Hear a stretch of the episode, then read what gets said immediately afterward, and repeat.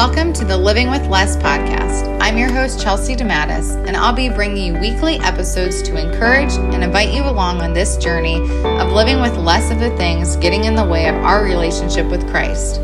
Here's today's episode.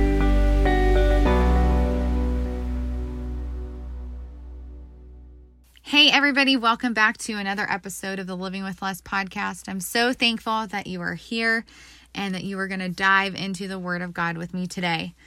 So, I wanted to first share that I was planning on doing a short series with a few guests that I have recorded with over the last couple weeks but I've just really continued to feel God stirring in my heart about why we must seek understanding in the Lord. And so this week, He has had me in Psalm 119 and just continuing to point me to the truth that we must seek all understanding from the Lord, and that through His understanding, as He grows us in our faith, as we start to live the way that He calls us to, and that our hearts truly desire to please Him and to seek Him, we're then able to love those around us better. We no longer are loving them through this human capacity. And yes, we stumble. Yes, we fall back into that pattern of loving them in our very weak flesh. But when we are seeking God and we are seeking to understand His heart, we're able to love them differently. We're able to love them the way Christ calls us to. And that means that regardless if they don't think like you, if they don't believe all the things that you believe,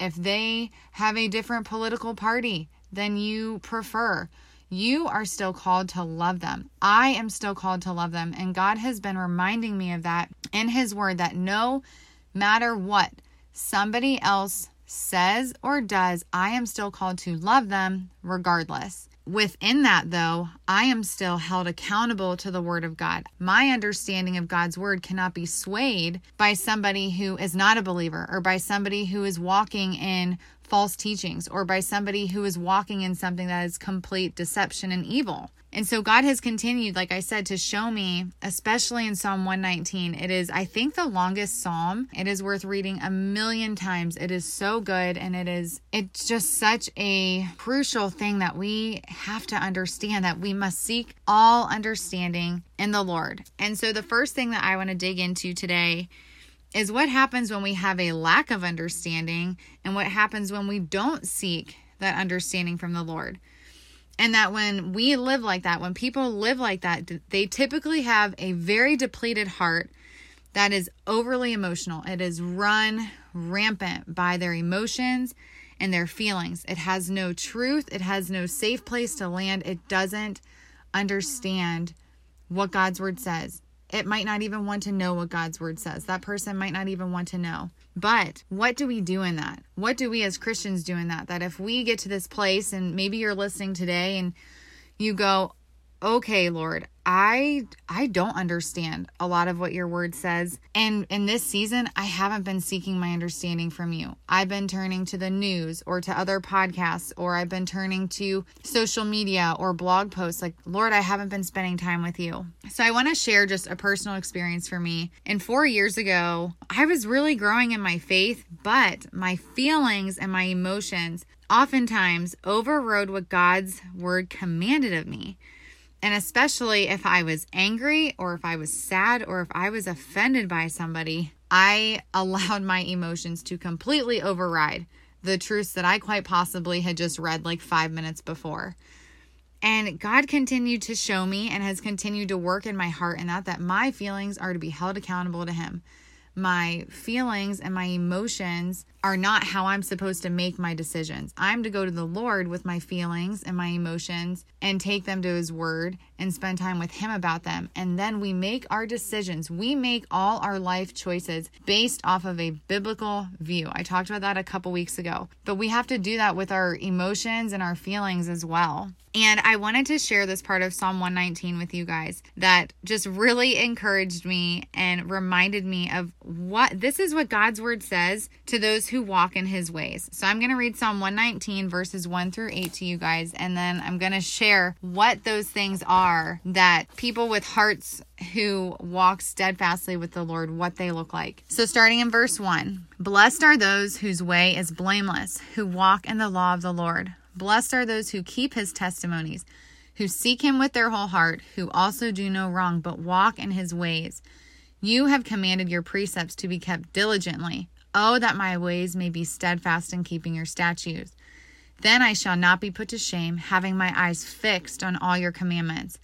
I will praise you with an upright heart when I learn your righteous rules. I will keep your statutes. Do not utterly forsake me. So, what we see there with hearts that are steadfastly walking with the Lord, pursuing Him, seeking understanding, this is what that part of Psalm 119 shares with us. Hearts that are walking with Him keep His testimonies, they seek Him with their whole heart, they walk in His ways, they keep His precepts, they stay steadfast in their faith.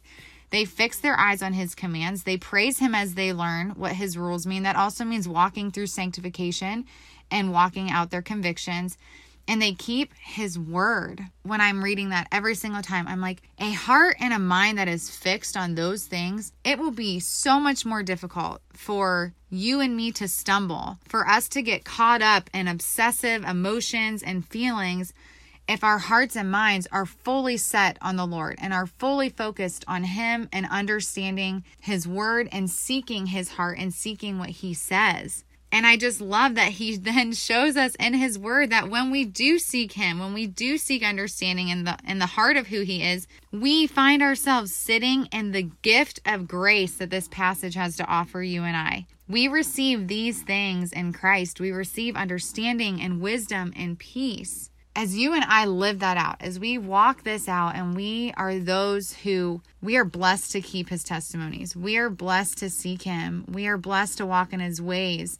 We know that he calls us to be diligent.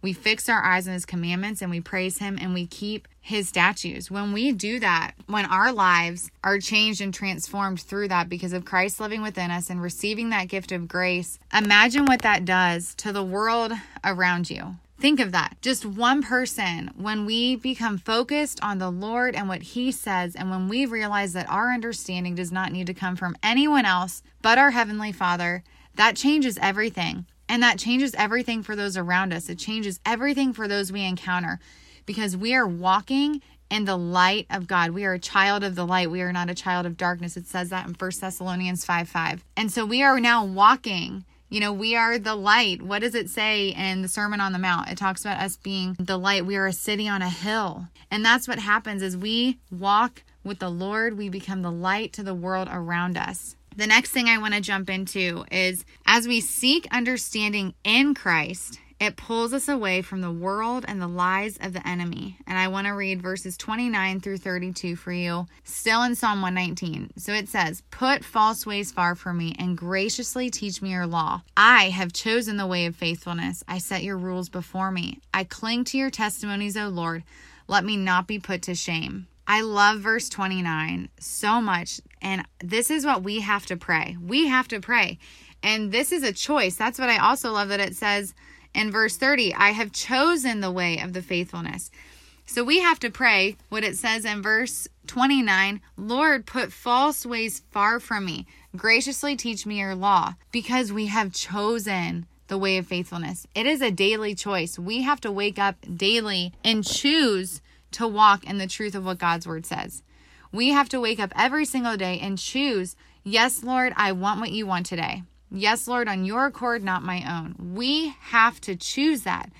And I want to also read you in verses 41 and 43. It says, Let your steadfast love come to me, O Lord, your salvation according to your promise. Then shall I have an answer for him who taunts me, for I trust in your word. And I love that because we trust in his word, because we are leaning into Him, because we are seeking our understanding in Him, that then removes, God is then removing in our life the false ways, the pride, the fear, false teachers, hesitation, anything false in our lives, we should be desiring God to take from us. And how we do that is we go to Him, ask Him, Lord, convict my heart of the brokenness that's there that I can't see. Lord, unblind my eyes so that I can walk in your ways.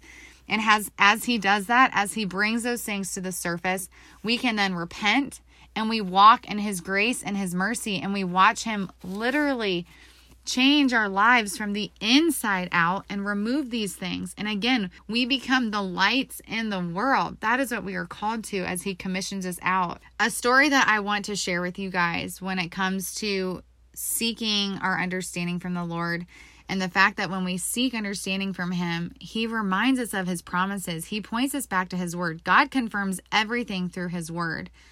And that's something that I just want to be sure to say here is that if you feel God stirring something in your heart, if you feel like He's put something on your heart, go to His Word and ask Him for understanding. Ask Him to point you to the place in His Word to concrete what you feel He's saying and doing in your heart because He will always concrete it there. But something that happened to me a couple months ago, I was under a lot of spiritual attack and I was just really, really struggling. And I was getting ready for bed and I was standing over my sink and I was in tears and I was just like, Lord, what would what would you do right now? What do you want me to do right now? And immediately immediately as, as those words left my mouth james 4 verse 7 and 8 were on my tongue and that submit to jesus resist the devil and he will flee. Draw near to god and he will draw near to you.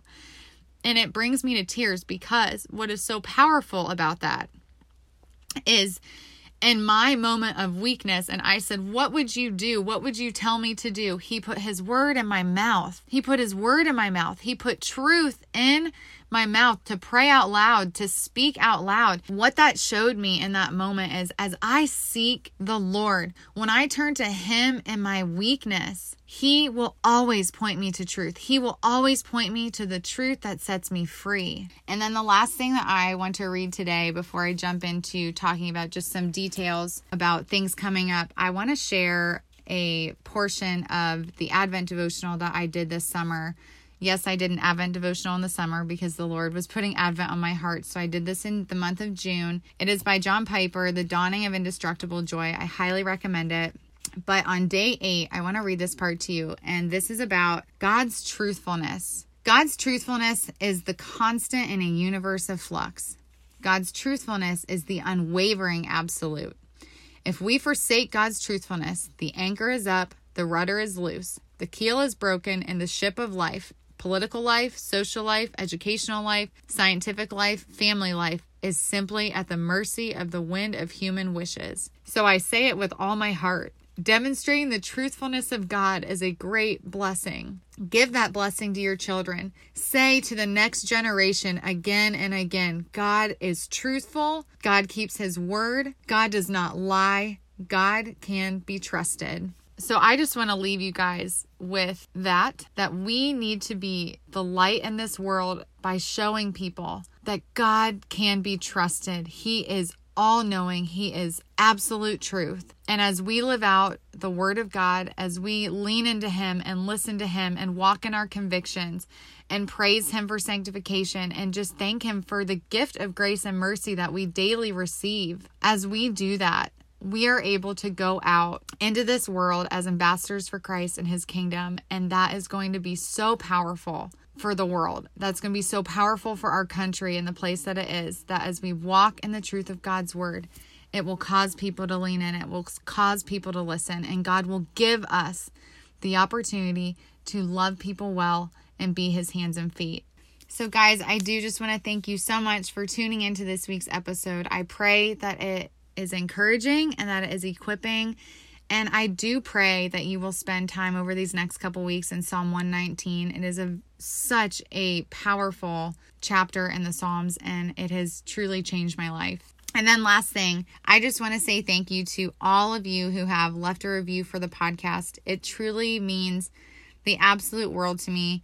And if you haven't yet and you have felt blessed by this sweet space that God has so graciously given me, I would be honored if you left a review on iTunes or on Apple Podcasts. I pray you have a great week this week, and I will talk with you next Wednesday.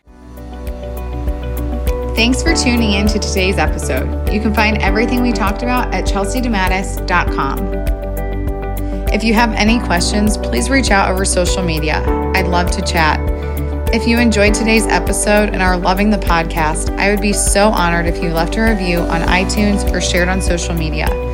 Your kind words and encouragement mean the world to me, and I pray to continue showing you God's grace over my life as you all journey this out with me.